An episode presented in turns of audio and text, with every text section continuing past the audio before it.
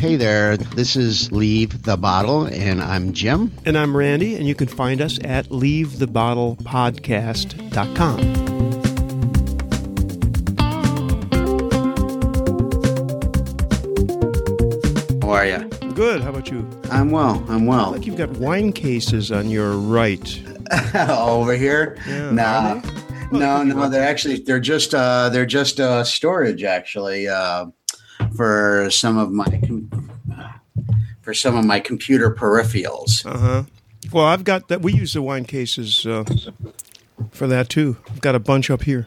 Yeah, it's just uh, nothing special, just from IKEA. I got to show you. You see that up there? Yep. Those are yep. wine cases. Yeah, it does look like. Yeah. So you say you're recycling essentially. Yeah, well, I burned a bunch of a huge number of them um, a couple of years ago when our heater went out. Oh, oh, now that's really recycling. Yeah, yeah. So okay, so the I set the uh, the recording to go on, so it's on now. Even though I'm I'm not sure what we're going to be talking about or whatever. But we uh, just received a payment. I'm looking over here at my email. I just a second received a thing saying I got repayments on seventh no May seventeenth. Oh, it's, it doesn't give the number. I thought it was like a huge number of uh, loan repayments, but the the amount is well, it's up to fifty four dollars. So that's two loans that I can give out. Two new That's ones. excellent. That's excellent. Excellent. Excellent. I think I may have actually loans for the first time. I think I invested in somebody in the United States.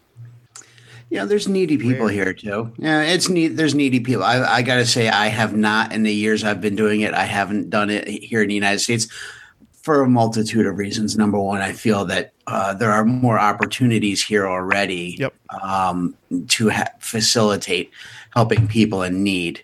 Uh, as opposed to many third world countries, but I also donate in other ways that that's non Kiva based. You know, whether it's you know Red Cross or Salvation Army. Well, I don't do Salvation Army anymore, but other organizations. So I feel like okay, I, I I can do those in the own my own manner, whether it's buying Girl Scout cookies or Hmm. whether you know, whatever, or making donations to the Red Cross and so forth. And Kiva, but I just to me, it's uh, Yeah, I that, that, that local. person Mongolia does not have the same opportunity as a person in South Philly. There, there's that, and there's also, I mean, like uh, Steve Factor was saying when he was uh, joined us, the local impact is is good, and those are not necessarily just giving people money.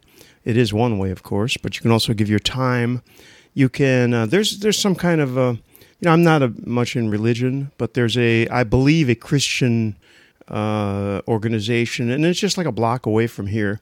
It's a store, and uh, I've brought a lot of stuff over there, thinking, okay, somebody can use this if they want to buy it, you know. Sure. And and actually, when we first came here, we got an apartment, um, you know, to see if we could live here. I don't know if you've ever had a chance to do that. Some, not everybody can.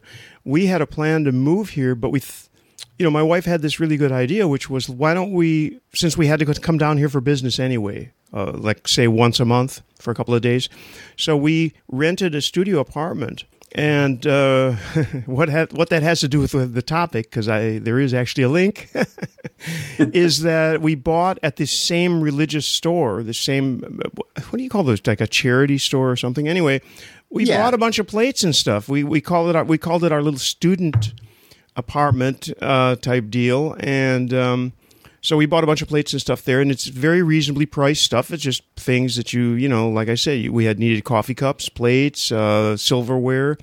And Right. all of that was extremely reasonably priced. It didn't look that great necessarily, but it was. We enjoy it. We still have it, and we still love to use it. Uh, so you know, then when we have too much stuff, we bring it over there and give it to them. We do that. My wife and I do that a lot, uh, especially with clothes. Um, but the funny thing is, is uh, years and years ago, it's funny. Funny you're talking about uh, the studio apartment thing. An old girlfriend and I uh, had had this like really tiny little studio apartment. And we we kind of had to do the same thing. I mean, well, for us, you know, we were young and we didn't have you know much money or anything like that. So then after that, for years and years, I didn't do anything like that. And um, when I bought clothes, I always bought it like new in the stores.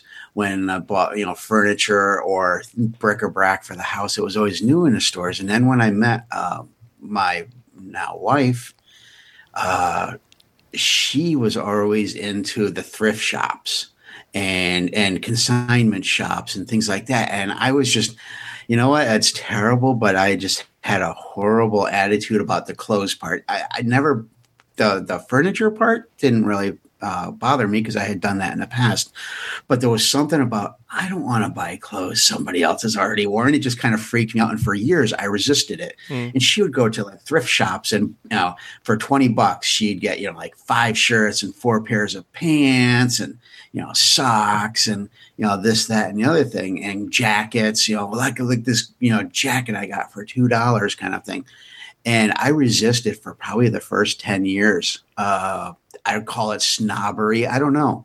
And she's like, God, you gotta. She goes, you know, if you need to go to the store and buy, you know, full retail, do what you got to do. But you know, it's amazing how much more you can get, and the impact too. Be because these are often charities. Um, it's become much more commercial in the last ten years in the United States. Mm-hmm. But uh, I went once or twice, and I was like, I started getting into it. It's like, oh, I can get because uh, I work in an office environment and I have to wear you know suit and tie and all that kind of stuff. It's like oh, instead of spending 30 40 50 dollars each shirt, you know, I got to have you know seven or eight different shirts. I can go in and get them for four ninety nine, three ninety nine. I could get a full week's worth of work shirts for less than the cost of one. Right. And where I was buying it, were like Salvation Army, Goodwill, uh, is you know mainly where we, we were getting our stuff that goes to charities. And whether you like some of those charities or not, to me, is not the, really the issue. If you don't want it, don't do it. You know, but to me, I felt good about that. Plus, you know, it was the whole recycling thing. Um, and so, yeah, she converted me. So now it's very, very, very rare that I go to a store and buy something new. It's, it's, other than food and maybe a few other items, it's very rare. Plus, we have a one in, one out philosophy. If we bring something into the house, not food stuff, but anything else, something goes. So, like, you know, if we, if we buy, you know, items for the house, something goes. It's just, to me, it's a good philosophy to get into to prevent uh, over accumulation. But uh, yeah, I got to thank my wife for that. Um, the only thing now they have i don't know if they have it over in france but that's become commercialized. There's this big chain now called savers. Uh-huh. and and you can donate to there. And and i guess there is some uh, charity that's involved in it but it's really uh, it's it's a big conglomeration now. You know I, i'm ambivalent on that. I mean it's much much bigger than say your goodwill or your salvation army kind of place. It's like a regular store like a big mm-hmm. department store almost but I, I can appreciate if I had three little kids and I got to clothe them. School's coming up and I have to clothe them. You know, to go there, even if they aren't really a charitable organization, at least it's still recycling. So, so, so we're you're talking used everything like clothes yes. and other stuff. Yes. It's all yep. used and it's yes. at a reasonable price because um, used bookstores have been around for years, of course. And if you like books, physical books, um, you go to the used bookstore, and there's a chain. I think it's a chain called Half Price Books in the states. Maybe it's only yes. in the West Coast. I don't know. Yep. Um, and uh, of course, I was in there. We used to always go in there before there were uh, e-books um, in our trips to the states, and uh, there are many all over the world. By the way, there's there's several in Paris that have English books, for mm-hmm. example. Uh, the the French bookstores also have French books, of course, for uh, used books. But anyway, the uh, I was in a half price books uh, store once, and I was standing near the register, and a woman came in and was trying to because you can sell them books too, obviously. Sure. And um, the woman came in and was uh, trying to sell them a book, and the fellow at the register, she said. Uh, um, well, this book cost, you know, this is this cost me ten dollars. They were offering like two fifty. He said, "This cost me ten dollars." He said, "Yeah, but we have to sell it for five. Right. And, you know, so anyway, unreal. I think a lot of people bring books into these places with very unrealistic expectations. Uh, if it's a half price bookstore, you pay 10, they sell it for 5, whatever condition it's in. And I mean, you know, then they've got to make their whatever it is. Uh, And I think uh, that's, that's the deal you make. she was expecting 750. You know what I mean? Well, they have they have their Hello. overhead. Too. They have their overhead too. They have salaries they have to pay. They have rental space to pay for, which is exorbitant most of the time these Right, days. right. I mean, and you see a lot of these bookstores at this point are have gone belly up because the the I would imagine that the profit margins on those are razor thin. Well, I, think I have the impression that book used bookstores probably are doing better than uh, than new bookstores because they all they have to do is remember that they can go out. I don't know about the chains, but an individually owned one will often go to uh, state sales or they have people come into them because they offer. They say that they're uh, that they they will accept books, and of course people come in with these silly expectations. But the point is um, they're they're then faced to make a decision, and usually, I, I guess if they've got like a ton of books, the decision is ah the heck with it, go ahead and take it all, and you know. Uh, but th- that's a long story that probably we don't need to get into. But I have a friend who actually has his entire house is three bedroom house. He lives alone in it, but it's full of books, full of books. I mean, you cannot walk in it. It's full of books. So he. Uh, Yeah. he rents space, so I know a little bit more about the book thing than uh, than I would otherwise. And I know that there are people who go around and, and make deals and so on. But the point is, it's great recycling because a book of all things, you know, a tree gave its life for the book. Uh, the book is taking up space, and unless somebody's reading it, it's absolutely useless, right? In fact, it costs money to store. So Well, the whole recyc- the whole recycling thing. I mean, it's so much more um, involved these days than uh, say just books or music or even just clothes. I mean, furniture at this point. I mean, furniture. Um, last week, my wife and I uh, bought. We have the worst luck with couches. Spinal Tap, Spinal Tap lost drummer after drummer. we lose couch after couch. We have made the world's worst decisions on our couch buying over the years. We've been together now uh, 22 years, I think, and we've had at last count seven couches. My mother in law, they still have their couch from literally from the late 60s, early 70s. Wow. My, it's my favorite couch of all time. Is It there a just- plastic cover on it though that no, to take off no, when you no, no, no. I mean, the an- animals aren't allowed on it, but other than that, no. And, and uh, it's comfortable and it's great. And all, but uh, my wife and I have just made terrible decision after terrible decisions with couches. Either No, wait, wait, wait. big- Why does your what what happens to your couches? Is it animal related or is it just they just No, you know, it's we we've made terrible buying decisions on them, and and we've bought them new and and uh, spent a lot of money on them over the years. And most of them were not these cheap little um couches. Uh, some of them were st- way too big for our space, Mhm. or they just they didn't end up. They were comfortable when we went into the showroom, but when we got them home after a couple of days, we were just like, oh boy, and we paid for it now, and now we have to suffer through it. And then after two or three years, we look at each other, we're like we don't feel like suffering anymore. So this is what we were at with this our last couch here. We've had we actually kept it for about six years, which is a long time for us. And I just I couldn't take it any longer. It was killing my back, killing my hip, this, that, and the other thing. So uh, we go out and we buy a new couch and a new love seat, and we're having it delivered a few days later, and we're all excited because maybe this will be the one. After all these years, this will be years? Oh my gosh. So funny story. The uh the delivery people come, this big, huge guy. He comes in, he opens the truck and he's got his helper. He's lugging a 67 inch love seat over his shoulder down our driveway to our house, one arm. Then he takes a 92 inch sofa, puts it over his shoulder off the back of the truck, and walks it about 100 feet down our driveway to the front of the house before they brought. I was impressed. So long story short, they get it. Uh, they get the furniture in, and everything's great. Meanwhile, the night before, my wife and I had to get our old love seat and couch out of the way, we were like struggling like two fools. We could like barely lift them, and, you know, and they were about the same weight as this guy who the next day is one handing it.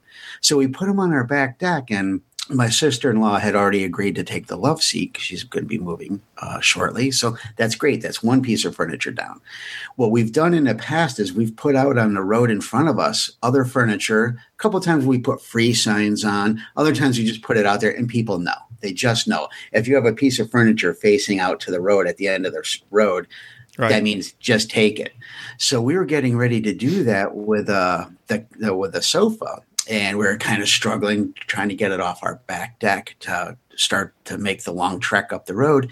And a neighbor sees it, and she's like, "What are you doing with that?" I said, "Well, we're going to put it out in the street, and whoever wants it can just take it." And she's like I could really use it. She's got kids and, mm-hmm. and family members living there, and I guess they've just kind of beat up on their furniture over the years. And she, and she was tickled. She was absolutely thrilled.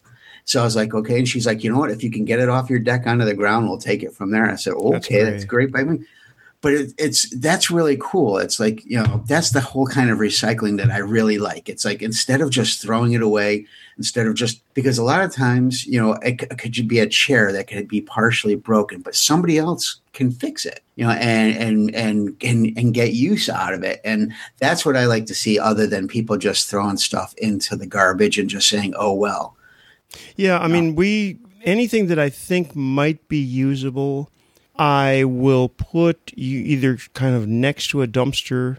I know I kind of hate pe- when people do that in, in one sense, but I, I do it in a place where it's not going to bother anybody. We had right. like a foot bath, for example. It's not really something I was pretty sure that the thrift store uh, I was talking about. I don't think that they have any. There would be any market for it, and I'd be. I was afraid I was going to get a refusal. so, you know, you want to walk in with something free, and they go, "Nah, we'll pass." On that. So that's you know that's that would embarrass me for the rest of the day. But uh, so I set it with. Um, there was some other stuff. I just put it in a bag because it's very sad to say, but there are a lot of people that are not just dumpster diving, but they, they do the whole number. You know, they're looking through all the tra- everybody's trash. So yes, a lot yes. of uh, you know, it certain things I will put outside, like you like you're saying. Um, furniture, we do have an organization. It's again a Catholic thing or something, but they will come and pick up most things that are heavy. Um, we have an extra you know, apartment bicycle, whatever those things are called, for example. One of these days, I really hate to lose it because I love that kind of stuff, but we don't have the room for it. And I have a rowing machine now. So um, we probably need to call them for that. But anyway, um, there are solutions for all that. The thing that makes me a little bit sad these days is electronics because you remember, you're old enough, I think, to remember that there was a television repair guy in the oh, neighborhood, gosh. right? Oh, absolutely, yes. Well, is there one now? I don't think so. I mean, it's pretty uh, rare. Uh, we we actually had one until recently. Uh, there ain't nothing to repair anymore. Yeah, two or three miles away, and I noticed. It's funny you mention it because I noticed, and he's been around since in the thirty odd years I've lived mm-hmm. in this area, and I noticed a couple of weeks ago going by, not there anymore. Well, there's almost nothing to repair in a TV set anymore. Yeah, uh, my uh, step the, my stepbrother actually does it in another part of Connecticut, uh-huh. but it, but he he does more high end stuff. Like if you had like a, a huge stereo system, huge TV yeah. system, not your three hundred dollar TV, but your you know five thousand dollar TV. So I mean, you know, the, the um, a lot of the stuff we. By the way, there's a there is a recycling tax in this country. Uh, I don't know if you have any of the equivalent there and it's tiny. It's a couple of cents, I think. But when if you buy anything electronic, like uh, you know, you buy a router or right. whatever, or an iPod, even I think I'm pretty sure it's on everything electronic. There are, and it's very small. It's just a few cents always, as far as I've ever seen. Do you and pay it when you buy it? When you buy it, it's well, the company that you're buying it from will say there's an ecological tax of three cents. You know, right, you look at it, right. go, yeah, okay, big deal. But the point is, it is it does exist, and that's interesting because the fact is, um, and there's all there are also laws, and, and I think in the states, you know, depending on what state you're in, there are either laws or just conventional behavior that a store, a big appliance store, will take that stuff and deal with it. You know, I'm sure that drugstores everywhere in the world, when you have a prescription drug that you're done with and you say you have a bunch left over, I think almost everywhere in the world, the drugstore will take that drug back and they're supposed to destroy it. Is that not the case in the U.S. Uh, to your knowledge? You don't I, throw that garbage. I I can't. I can't speak to that. I, to so? be honest with you, well, I don't know. I'm know. maybe they do. I mean, I don't. I mean, I look in my cabinet and I probably still have prescriptions from seven or eight years ago in there. But I mean, stuff that's just, gone bad. It's not even good. Well, they're anymore. supposed to. Well, they're supposed to destroy it, but I mean, I don't know that it's on the individual consumer. I don't know mm. if they can walk into CVS and say, "Hey, I've got this. You that's know, interesting. I've got this old stuff. That's you know. I'm gonna now. I'm gonna look ask into that. Ask them. Okay, next time yeah. you're at CVS, ask them if uh, that, or you know, maybe look it up. I'd be very interested to know because hmm. anyway, the point is, um, we we are in every country, every first world country. We're horribly wasteful. Obviously, yes, yes. Um, somebody posted something somewhere meeting on social media about the fact that we you know, dinosaurs died. We went and got the oil. We turned it into plastic. We molded it. Did you see that thing? And then you I've know variations of that. You know yes. what I'm talking about? Oh yeah. So you know they go through this whole thing and then said, um, and wouldn't have been better just to wash the spoon when you're done with it. Um, and I added as a comment, and they didn't even mention the fact that we have to fish them out of rivers, lakes, and oceans, and probably uh, forests and all that. But we really do have a problem with that. I mean, uh, well, there are disposable. One of the cool things now is there are disposable utensils that are not plastic based. Uh-huh. Uh, they're a little bit more expensive, but they're usually made like out of a, a corn product, mm-hmm. uh, so that they so that they'll bre- actually break down. Biodegradable, so you, you, mean? Right. So mm-hmm. yeah. So if you uh, if you uh, throw them into your garbage and it goes to the landfill, it's not going to be there for the next 10, 20,000 years that it'll actually break down. And uh, I've been using uh, at times some of those kinds of products, and they even have them for like disposable cups and things like that and plates.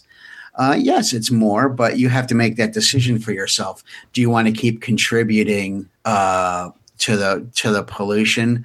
To do you want to uh, to what somebody down the road? It's easy to say, well, you know what, a thousand years from now, well, who cares? Well, you know, I understand that. Who knows where civilization is going to be a mm-hmm. thousand years or ten thousand years from now? It's kind of the same thing with you know the nuclear waste um, issue. Yeah, okay, you know, it's it's going to have a you know a life of you know fifty thousand years. Well, you know, who's going to be here then? We, we don't know. But you know what? Maybe maybe your twenty thousandth down the road uh, grandchild mm-hmm. will still be around there. you know, so who knows? I mean, if everybody, yeah. I mean, if if I'm sure in 1500s London when they had more pollution than they do now, they I'm sure they didn't think about the people, you know, in 2014. It's just I think it's kind of human nature. But uh, you know, you have to do I just believe fervently that you do have to do your part. It doesn't mean that you have to every moment of the day be thinking about recycling, but some in certain small ways. I don't know if they in France if they do this, but um, if they do donate cars like donate your donate your old car to uh, say like here they have like the kidney foundation and they have other uh, for children's organizations where you can do- donate your old vehicles mm-hmm. uh, we donated one of our we donated we had a, um, a, a 1990 nissan sentra and uh, we ran it pretty almost into the ground. I mean, it, we were living in Florida after a while, and it had no AC. So mm-hmm. the car had no AC in Florida that yeah, meant it, it, had to go. And it had a black black vinyl interior where i used to get in sometimes after work and i literally had to put uh, gloves on my hands or grab a towel to grab the steering wheel because it was so, so hot. hot. and it was like burning your legs and all that stuff. Well we ended up it was like okay we could get maybe 500 bucks for the car if that. And it's not that we couldn't have used it. I mean, we weren't rolling in money or anything like that. But I saw a billboard one day for uh, donating your car to the Kidney Foundation. And I was like, you know what? And you can do a tax deductible on it, and then that's fine too. But I was like, you know what? That's kind of a really cool idea. Instead of just putting an ad in the newspaper, this was before Craigslist and all of that stuff so why not just do that instead? Then they from there, they my guess is probably they cannibalized it because the parts individually were probably worth much, much, much more than the car itself. But um, that's just another way of of recycling and thinking about doing things kind of in a different way, like Kiva, like we've talked about with mm-hmm. Kiva, or like or like Goodwill or Salvation Army or something. You know, if you have an old junker car, you know, do you really need that couple hundred bucks? If you do, hey, you know what? Then do what you need to do. You got to survive and pay your bills. If you really need that couple hundred bucks, sell it. You know, guilt free. You shouldn't feel guilty about that. But if not, why not donate it to one of these uh, organizations so that they there from there they can take that money that they're going to make off of it and put it to good use. You know, it's I like it. I think it's a it's a another creative outlet for helping people. That seems like a great plan. Yeah. It's just that, you know, for me, I hate inefficiency. So, you know, we had a toaster, for example, that uh, something went wrong with it. I will take it apart and I'll spend hours fixing something that probably costs 15 bucks or 25 bucks just because it isn't the money at all. You know, I may even have a compelling uh, desire to get a better toaster. You know what I mean? It's it, so that most people, you you know, with your phone, if your phone doesn't die, but you have this envy to have this, you really want this new phone. Uh, this was not that. This is, yeah, we had a crappy toaster. It died, and you know, it wasn't to avoid, but it drives me crazy. You take this stuff apart because I have always, you know, since I was like twelve, I love to take stuff apart uh, which is a quality that I share with the Dalai Lama, by the way. If you read his uh, autobiography, he loved to take cars apart, apparently, yes. which is really funny. Yep. Uh, anyway, I just hate the inefficiency and the waste. And, and it, I hate like throwing a toaster. You know, the toaster doesn't work. You know, in this day and age, nobody's going to fix it. If somebody would fix it, I don't mean for me, but just you can't take a non-working toaster to these thrift stores. They don't want it. Right. well, that. it's it's it's it's kind of like what you were uh, a couple minutes ago talking about uh, with the television repair guy. And frankly, at this point, um, it's like the VCRs. It's like Blu-ray players and you know DVD players. Unless you know exactly what you're doing, which is 99% of us don't know what we're doing, if it doesn't work or if it's glitching all the time, it's it's inefficient money wise to try to send it out to be repaired. Number one, good luck finding somebody. Yeah. Uh, and number two, money wise, when I can go to Walmart or Target or something like that and buy another DVD player for on sale for twenty nine bucks or thirty nine bucks. yeah. You know, it sounds terrible, but uh, couple. I'm guilty of some of what you were just saying there. It's like I, we had a microwave and uh, we had gotten it as a gift a few years ago and the door kind of broke a little bit mm-hmm. on it and it still worked but it wasn't working all that great you'd have to do it for extra time not a good enough reason probably to go out and get a new one but you know what we did a couple of months ago i was like okay i'm having to do everything an extra couple of minutes you know, and I did feel guilty when I brought the new microwave home and put it in there in place and took the other one out. And it's just like the other one still worked, and that's and shame. Well, did you? Me. What did you do with the other one? Throw it away. Oh yeah, guilty. I know. Guilty. I know. Shame on me. I'm I'm slapping Where's my hand hammer? figuratively ready. I know. Hammer. I know. I know. You know what? I took it out and I and I and I threw it and I went against my principles. You didn't even put it on the street someplace. You go to no, because it had a cracked. It had a cracked door, and it was. Ah, it was but you know, well, you know what though? The. You know what though, the Jim, the cracked door on a microwave. You have to be careful. Microwaves, when they leak, they're dangerous. Yes. I mean, you may or may not want to have kids in the future, but no, I am my only child. you know what I'm saying? But no, but um, uh, all kidding aside, uh, actually, that's that's one example that probably we could probably find some rationalization for, if you want, because uh, microwaves, first of all, they're not easily repairable. And if they start to leak for any reason, and I don't know that we know whether they're leaking or not. I mean, I have a cheap microwave we use it once in a while, and um, I hope it's not leaking, but I haven't never checked. I don't, I don't have any way to check. Right. Uh, but anyway, that stuff can be dangerous. And if it had a cracked door or a broken door, it may not have been good to put that back in the economy anyway. So you can feel you can feel relieved now. okay, I'll find out that I can find plenty of other reasons to feel guilty about things. It's I've always been fascinated by people like my uh, wonderful late father-in-law, who would could, could take things and tinker and tinker and tinker, not always with success, but That's sometimes me. yes.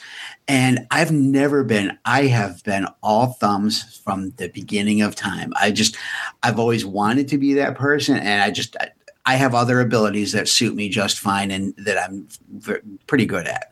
That's just not one of them. And like our town, um, we have our, our local dump and it's a small area here. This, our town is like 5,000 people and the connecting town that shares the dump is like four or 5,000 people. So it's, everybody knows it, everybody. And they have an area where you could put stuff if you don't want to throw stuff away. It's like a kind of a little collection area. Mm-hmm. And you'll see, like, if you go on Saturdays, like if I went today, we're recording this on Saturday morning. If I went today there, right now, there'd be probably the same 20 people hanging out, having coffee, you know, talking and all that kind of stuff. It's almost like a little gathering place. Mm-hmm. But they also go through all this little area of of people putting out whether it's kids' toys and kids' furniture, TVs, different electronics, uh, furniture of various kinds, and they'll go through and they'll go through and and and they'll pick up stuff and and take it. And I've always been like, I wish I was one of those people that was good at doing stuff. My father-in-law, he was he would go there and he'd bring stuff home, probably not always to the uh, happiness of my mother-in-law. oh my God, Jimmy, what did you bring into the house now? Um, but you know, and he would tinker out in his garage with it, and and a lot of times it would be stuff that you know for years afterwards whether it was pieces of furniture or some bizarre little thing that he found because he was like this he was like this little george carlin character. And uh it's like it's more than just one person's garbage is another person's treasure.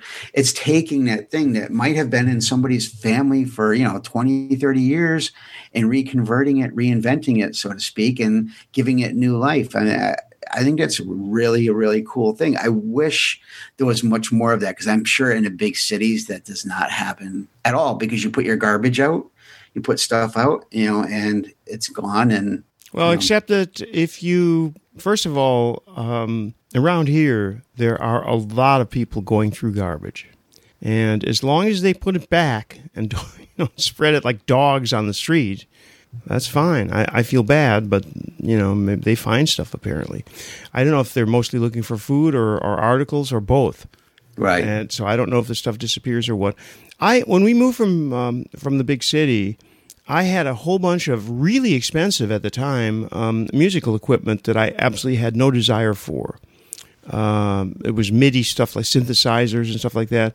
And I looked into advertising and you know giving it away uh, I've I've dealt with Craigslist. You know, Craigslist is worldwide. So I was gonna I was just gonna ask you if yeah, how, how involved. I mean, I know it's worldwide, but how involved it really is over there. But Do there's people... a but there's a culture that um, I saw. I met somebody on Craigslist and um, done a couple of things on Craigslist. I kind of gave it up a little bit like eBay.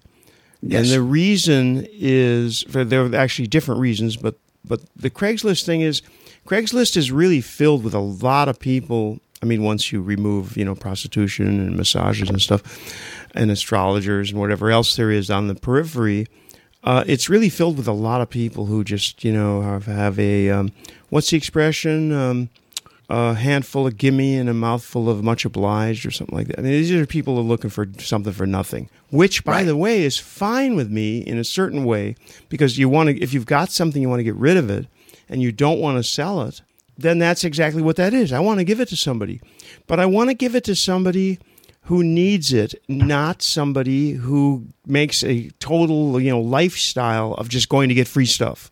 Because I don't or know they're what turn, they do. or they're turning around and putting it on eBay. Well, and I'm thinking, yeah, yeah, exactly. It's, it's, it's actually a kind of a big side business now where people exactly. will come in, they'll rook you down, and they'll try to you know get you down yep either nothing or almost nothing, and then they'll turn around and profit from it on eBay or turn around and profit from it on Craigslist. I'm thinking, yeah, that there's the, you know, the, so in fact, this gives me a little anecdote. Uh, you might be interested in this, so I'll take a chance, and but it's a little off topic.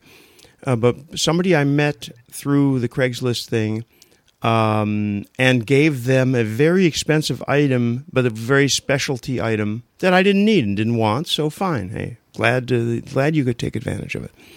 But um, this was for a guy, and um, there were two Americans, and the woman was a graphic designer. And here's where this gets interesting to me. This is about barter and so on. Okay, so it's related. So um, we hired her a couple of times to do things like um, um, motif for slide presentations, for example stuff like that. I mean, that's what she does, and hey, well, let's hire you for that.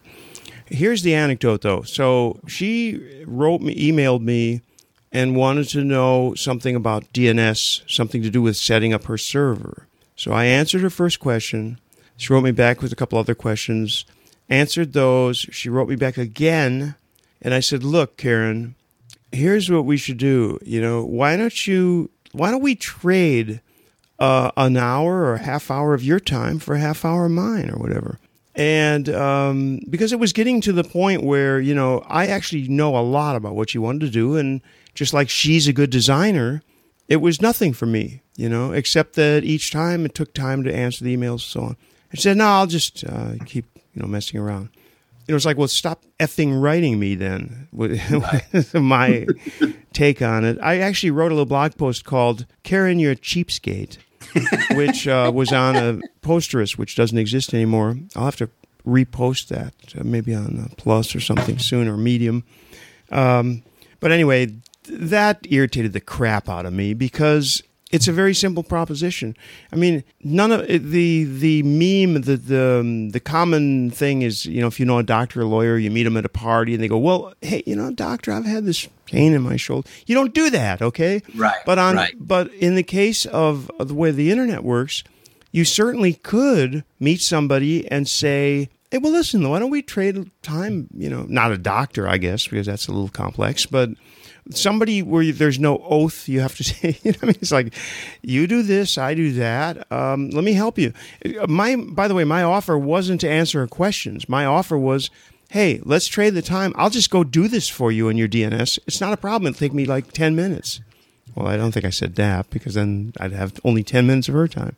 But anyway exactly. point is um, the answer that irritated me uh, profoundly was that she said, "Well, never mind." I'll, after bothering me, you know, right. through several uh, iterations right. of an email, it's like, "Yeah, well," because the bottom line of that is, "Yeah, well, your time isn't worth shit." That's you know? basically what that. And I mean, my time was worth a lot more than hers in the in the sense that I was more of an expert on what she wanted to do than the 29 million graphic designers that you could find online at any given time. Anyway. I, am a huge believer in a barter system. I think that there's, um, but it's got to be a fair exchange. Yeah, and that's the problem. Sometimes is getting to that fair exchange. I think it's a it's a wonderful concept. If you have something I want or need, and I have something you want or need, and it's it's it may not always be apples to apples. Sometimes it might be apples to pears but close enough that we can both agree and say okay you know that's fine. You know it, it works for both of us. We're both getting something out of it.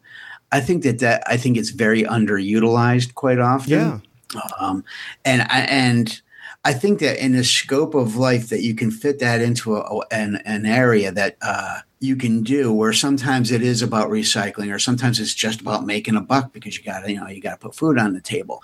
But there are times when instead of a cash transaction something like that i think that we could use more of that. And it's funny that you brought that whole subject up because my wife is finishing up um, massage therapy school. Mm-hmm. she's going to be finished this summer. And so now she's had now she's in the phase of it where they're teaching her business classes for you know for being a sole practitioner afterwards and so forth. Uh-huh. So we were last night uh, talking because she was all excited she's starting her business class, and that kind of came up in it as far as that you can do some reciprocal services sometimes, and you might be able to whether it's for uh, for different products for the practice, or maybe uh, for her services for uh, furniture or or different areas and that that's one of those businesses. The, mm-hmm. the more the holistic businesses are areas where it's more conducive to bartering, where it's more accepted, where people you know aren't feeling so funny about exchanging services that way without cash. And I'm actually I've been um, toying with uh, starting a small side business of my own for uh, helping people with cutting the cord for cable. Mm-hmm. And I have uh, friends uh, who, a couple of them who I've counseled so far, and most of them are like, well, why aren't you just doing this like as a whole side business? And I'm actually kind of formulating that now, and I may. Uh, but some of it I may just do us also on a barter basis. Um, I think there's a lot of a lot of good things that can come out of it, but you can also have your frustrating times. But it's the same thing like with Craigslist, and while we both have our feelings about eBay. Neither one of us likes eBay at all. But Craigslist started off really cool, and I really enjoyed it early on. And like one time, I was looking for new stereo speakers, and somebody up in uh, Amherst, Massachusetts, outside of UMass, had a set and and, and also so I drove like an hour and a half on a Saturday. I didn't have anything better to do. Groovy people, really sweet, really groovy people. They played the sounds for me. It was great. It was wonderful. That was in my mm-hmm. price range. I was able to barely fit them in my little car, but I got them in, and you know, so and and I hung out at their house for like an hour, shooting a breeze with them. It was a really enjoyable time, and I've had other experiences like that. But I have found that Craigslist, well, number one, it, it, can be a little dangerous. I mean, there's been more than a few instances of of danger out there, including yeah. somebody who, who, was actually murdered in our town because they were showing their car to somebody. Wow. And, yeah.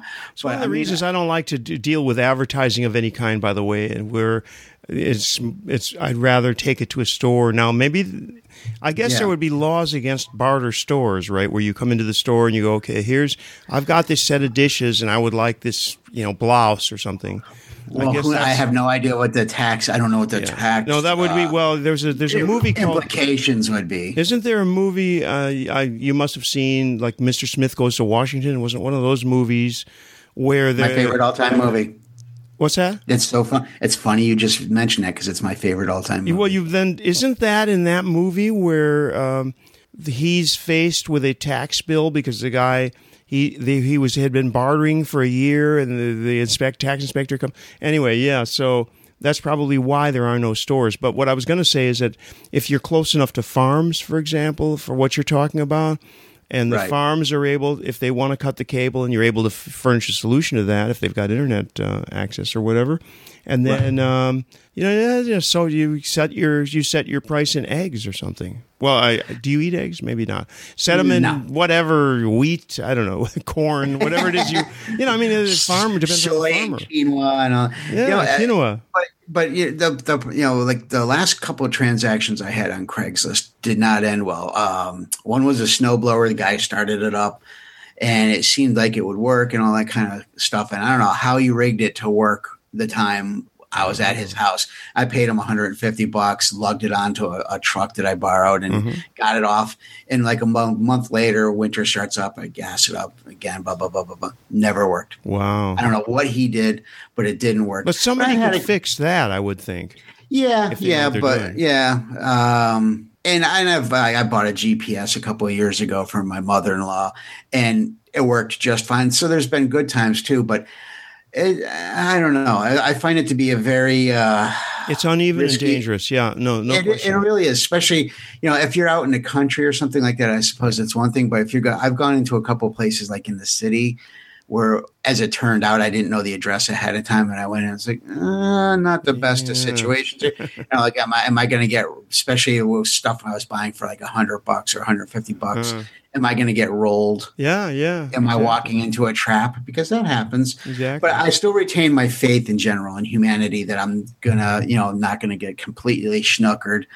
But um, it's so funny that, like, now going back to the beginning of the conversation here, that if I go into a regular store now, and I don't mean a grocery store, but I mean just a regular store now, mm-hmm. I almost feel odd at this point. It's a, I almost feel weird buying something that I know that I can get for much cheaper um, in another store, whether it's you know whether it's a, a secondhand store, used store. Um, consignment shop or things like that there's that pang of wow, I really don't need to buy that thing brand new. Well, yeah, I mean, but it's not just it. that it's cheaper; it's also that it has already served. You know, the microphone that you're currently using that I can see in, on my screen um, is similar to a microphone that I bought. I was walking by a pawn shop. I was in the states, in California, and I saw it. And I went to the shop. I said, "How do I know this thing works?" Because obviously it's a USB mic. They couldn't. You know, it'd be hard to go through and test it and all that. It was it was it was probably half, about half price of the, and um, so I he said that they would take it back if it didn't work. So I think I must have tested it, but you know, it wasn't a huge sum of money either. It was maybe fifty bucks. So I took the chance. Um, in fact, the microphone that I'm talking about, talking on right now, which is a Sennheiser, very, very good Sennheiser microphone. I also think I bought this in a pawn shop. Pawn shops, ironically, with the inglorious uh, connotations that they have of pe- desperate people, you know, and stolen mm-hmm. stuff, one or the other. Um, but the fact is that um, you know I was just looking over. I've got this big mixer. I didn't buy it in a pawn shop, but if I didn't, um, if I didn't have one, this is a place where you could look for the stuff. Uh, although maybe also in um, just in a legitimate or normal music store as well. But the point is, the stuff has already been uh, been used by somebody, and then they needed something else. Um, that supports a certain local economy. I don't know how how ethical the local economy is because, like I said, uh, I had a guitar stolen from me once, and the guy who made it, it was a custom made guitar, and the guy who made it, a friend of mine, called me up years later and said, "Hey, I got great news for you. I got bought your guitar in a pawn shop." Because you know, way too late to do anything about the fact that it was uh-huh. stolen. Um, and I didn't necessarily even want the guitar back, but it was an interesting thing that happened, and he paid. That is interesting. Yeah. Well, you know, uh, I like toys. You know, I, when it comes to electronics, I like toys, and I admit it. But I try to do as much as possible, like people who buy any kind of cords and um, it's okay. It's just life. Not a problem. Yeah, people. Yeah, sorry, uh, that, that would be Juno. Uh, people who buy cords like at Best Buy and things like that. Stop! Don't do it! Don't do it. Yeah. I mean, you can go to Monoprice or Amazon and get for you know a fraction. You can and, also make uh, your own, uh, depending on what you're talking about. Uh, and I don't mean with soldering and all that, but there are often cords um, like guitar cords. You can buy the connectors, and they have a, a quick fix connectors that um, can be attached. So you don't have to, you don't necessarily have to go out and buy cables. It's okay. We're good. Oh, I was just um, saying that you can buy quick connector cords, um, depending on what you're trying to do, or you can learn to solder. I mean, I've soldered since I was 12, as I said, so I've been, I'm one of those people who can do that. Right. Um, but but uh, yeah. there's somebody posted somebody posted last week online. It was a um, they took a, a, picture at Best Buy. It was Monster Cables. Yeah, I knew you were going to say Monster Cable. Everybody and knows a, that they have like fifty dollar cables that are worth five, right? These cables were hundred and ninety four dollars. The picture was hundred and ninety four dollars wow. for what? Do you remember HDMI? Oh, they were HDMI, yeah, and they were you know the deluxe, super deluxe right, version. Right. Blah, blah, blah, blah, Much blah. better okay, color. Right. Much better. Yeah, yeah, yeah. And I'm just thinking to myself, oh my god, for under ten bucks, even if it was like a 25 foot strand, you know, you could for under 10 bucks easily get the exact same thing for 194 dollars. It is such a ripoff. Um, well, on the other hand, if you need it, I mean, the, I guess the main complaint there would be that these things aren't made in the states, because at that level, at that pricing level, they could be making them in Michigan or someplace uh, yeah. Whereas, in fact, they're cheap imports from, from Asia generally. And um, we get into the whole thing about how people are paid in Asia and that they're that that's 10 times sure. more than they would make normally and blah, blah, blah. But the, the fact is, one great thing that we could do would be to be able to make more stuff locally. Um, right. I know in the United States you have a huge problem with that, but I can tell you right now, we were looking for a small, what we call a wine fridge. It's a place that you put your wine that's not a real refrigerator. It just keeps things at a temperature of about uh, 20 degrees, uh, 18 degrees centigrade, for example. And so these units, it's, it's, it's a sort of refrigerator. So you picture it's a cabinet uh, with, um, you know, a cooling unit. And there isn't a single one that's made anywhere in Europe. They're all in Asia. They all come from Asia. Not a, right. not a single exception. Uh, so that's unfortunate because, yeah, I get that they can't make it cheap enough here for, for many reasons. And those reasons are no more glorious than the reasons, than the way people are paid in the Asian countries. And, you know, yes, there is a chain of profits. So there are people who make, there is import taxes. There are people, the transporters make money. I mean, yeah, there's a whole schematic of how this works. But it just seems like and I underline seems. Maybe I don't know what I'm talking about. I'm not an economist. But it seems like if we could make stuff in our own countries, especially really basic stuff, you know, okay, if it's going to be something that's used in um, brain surgery and only it's only made in Italy, fine. But you know, and and and hey, that's great if people are rich and they want Italian shoes. There are many fine things that are made, or or French wine, or whatever. But but to systematically outsource this stuff to countries because it's cheaper, I don't think I'm the only person on the planet that thinks that's a shame for our local well, economies. I agree. But what happens is it becomes, which is really kind of the theme of yep. this entire show today, is it, it has created a disposable society in a very short amount of time. I mean, it's almost frightening how quickly we've become a completely throwaway disposable yep. society. And I don't mean just in consumer electronics, but I mean in in the ways we do things in life.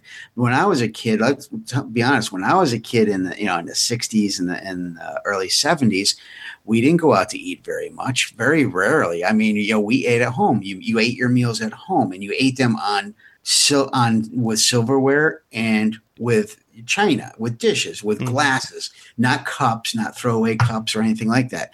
Um, cars lasted a long time. Your furniture, like my mother in law that I said earlier, lasted, you passed it down well that couch came from my grandmother or it came from my mother or you know my father gave me these tools or this workbench came from him and it was a source of pride it was a source it wasn't like a hand me down mm-hmm. it was because they were made better and they were made and i'm not being jingoistic here but they were made frequently in american factories mm-hmm. that were, were built to last a long time it wasn't there was no stigma attached to getting things from from family members or so forth and consequently you had you had really high quality things that lasted for many many years.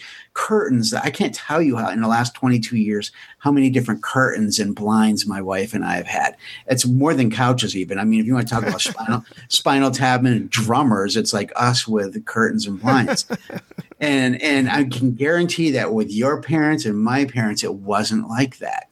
Number one, things were made better. And number two, there was a value in hanging on to things and not just saying, you know what, tired of it. Uh, you know what, I don't really don't care for it anymore. So I'm just going to throw it away. And now things have become so cheap, like that DVD player, that we and there's no. Well, and also they don't have any real character. But the you know the electronics doesn't necessarily have any character either. No. Uh, so, I mean, unless it's some specific thing, generally it's replaced by some other unit that has the new latest, you know, Bluetooth dangle, dongle or something. Uh, it's funny you mentioned about the parents' hand-me-downs, though, because our two main sets of dishes, both of them uh, were my mother's before. And That's my awesome. my That's wife, if I, I put up a real uh, a real stink about this too, but I'm really thrilled that we did now because you know we live uh, thousands of miles away. So when my mother passed away, um, my stepbrother said, "Do you do you guys want these dishes?" And I mean, we had to send them. We sent them U.S. Postal Service to Europe. It was the cheapest, most effective way. And I was in. A, let me give a plug here. I was in the UPS store because I've been had a mailbox there for years, and I know the guy who owns the store. So I said, "What do you think is the best?" And he he looked at. He says, "Okay, here's the weight, blah blah blah, volume. The U.S. Postal Service is the way to go. It's cheaper and it'll get there. Plus, by the way, UPS and FedEx do not send since September 11th, 2001. They will not send personal items. They don't. Okay. Huh because okay. of uh, yada yada. You can understand. I mean, you, it's I can't really post 9-11 world we live in sucks. Okay, it really does. But anyway, really so you can't. Um, Day one, they're they're uh, expensive anyway. So the point is, the post office. Said, so I said, "Well, you think it's going to co- arrive safely?" And these are dishes, after all, right? Porcelain and stuff, and. Um, they so we paid them um, actually a fairly considerable amount of money uh, to uh, to, to wrap them in bubble wrap and everything. But they did it. They did a good job. And, you know, there wasn't a single article broken. So um, we've got the two sets. And one of the sets is hand painted china that uh, my mother bought, I don't know when. And it's it's actually their collector's items. Speaking of eBay, you could go on eBay and sell these these things for a fortune, except that my mother, when she was alive, said, yeah, you could sell these in auction but um, people generally only want one item to complete their collection. That says a right. lot too, by the way. It's interesting. It really does. But anyway, it's we brought these things over, and I I made a big deal about it. But I'm thrilled that she persisted and per, and uh, pursued it. It was, it's funny this this entire conversation because it's like harkening back, and we didn't we did not go over this beforehand at No. all. But uh, a couple a couple nights ago, my cousin uh, in in Houston wrote me on Facebook, and uh, she had helped care for my grandmother in her final days, and my grandmother passed uh, nine nine years ago this month. And she's like, you know what? We still have a bunch of Graham stuff. You know, I don't know how much thing, how many things you have from her and, and grandpa. And I'm like, I only have one vase, one small vase, and that's it. And they helped raise me. I lived with them for several years when I was a child. I was very close to them. And she's like, Well, we have, do you remember their old bluebird dishes that was like China with the bluebirds on it? It was very, very old. I think it was like from my great grandparents or something like that. And I'm like, Yeah, of course I remember them. And she's like, Well, we have a couple of pieces. It's funny that you mentioned about your mother saying about everybody just wants one or two pieces to complete their collection. She said, I have a couple of pieces if you would like those and my um, grandpa's watch and a couple of other small things. And I said, absolutely. I'm like, I would love. It's not. I'm not completing any collections or anything like that, but it's just it's a piece of my grandparents'. It's a piece of when I was a child in the '60s of remembering eating off of those dishes and all that. And and that's something you can't buy in Walmart. You can't buy in Target. Um, you just can't. Exactly. And uh, and I told her, I said, you know what? You find out, talk, talk to me, you know, find out the shipping cost. I'll pay for the shipping. You know, wrap it all up nice, you know, so it won't get broke. You know, that's funny that we're having that, this conversation now because then I went, I, I was going to bed a little while later, and I started thinking back all those many years ago using you know, using uh, those dishes and all that stuff. And it's like how nice it would be just to, even if I only brought it out of my cupboard once in a while. Yeah, Not- yeah. Not to use on a daily basis at all, because I'd be afraid of breaking them, but just to have that again. And I think that that's, um, I think that's one of the really cool things about passing down generational like that because it, it can it can bring you back to that wonderful moment that one time you know when when my grandmother made me pancakes for breakfast or something on those plates. And it's just it's a really it's a really key, you know neat thing. You know, it's interesting, yeah, because the fact is, now that I think of it, we also have um, my mother's sister, when she was alive, uh, gave us a Corningware set of um, whatever that is, um, you know, stuff that goes in the oven. And I, unfortunately, I broke the larger one, but that's neither here nor there. The point is that whenever that stuff gets brought out, and that's actually not that personal, it's, you know, it's Corningware. So right but it, right. it's pretty good stuff, actually. And the point is that whenever that comes out, I think of her. And it's something that, um, you know, just to maybe seal up this topic a little bit, I think that uh, what you just said is important, which is that when you hand down, st- when you've got handed down stuff from your folks or, or even any other extended family, it's really interesting because it's a um, God, I'm trying to think of how you would describe this compared to all of our throwaway economy and throwaway con- consumerism that we do, where uh, like a microwave is a microwave, and you really probably wouldn't get all that emotional even if it, your mother's microwave because it's just so impersonal. It's just a device, and uh, frankly, they rarely last long enough that you would care. But these inanimate objects like plates a silver. My wife has a a, a, a box of, of I don't know fish knives or something that she had fixed because they were so old they were messed up. And you know when you bring that stuff out though, it's huge. And in the this day and age where we're sitting there looking at our smartphones and all that shit, I mean. This is of no meaning. It really isn't. You're looking at your phone, going, "Hey, you know what? I like this phone, but it could use a little more memory, and uh, plus the the uh, Bluetooth isn't low power like the new. I'm going to go trade this in on a new, you know, blah blah blah.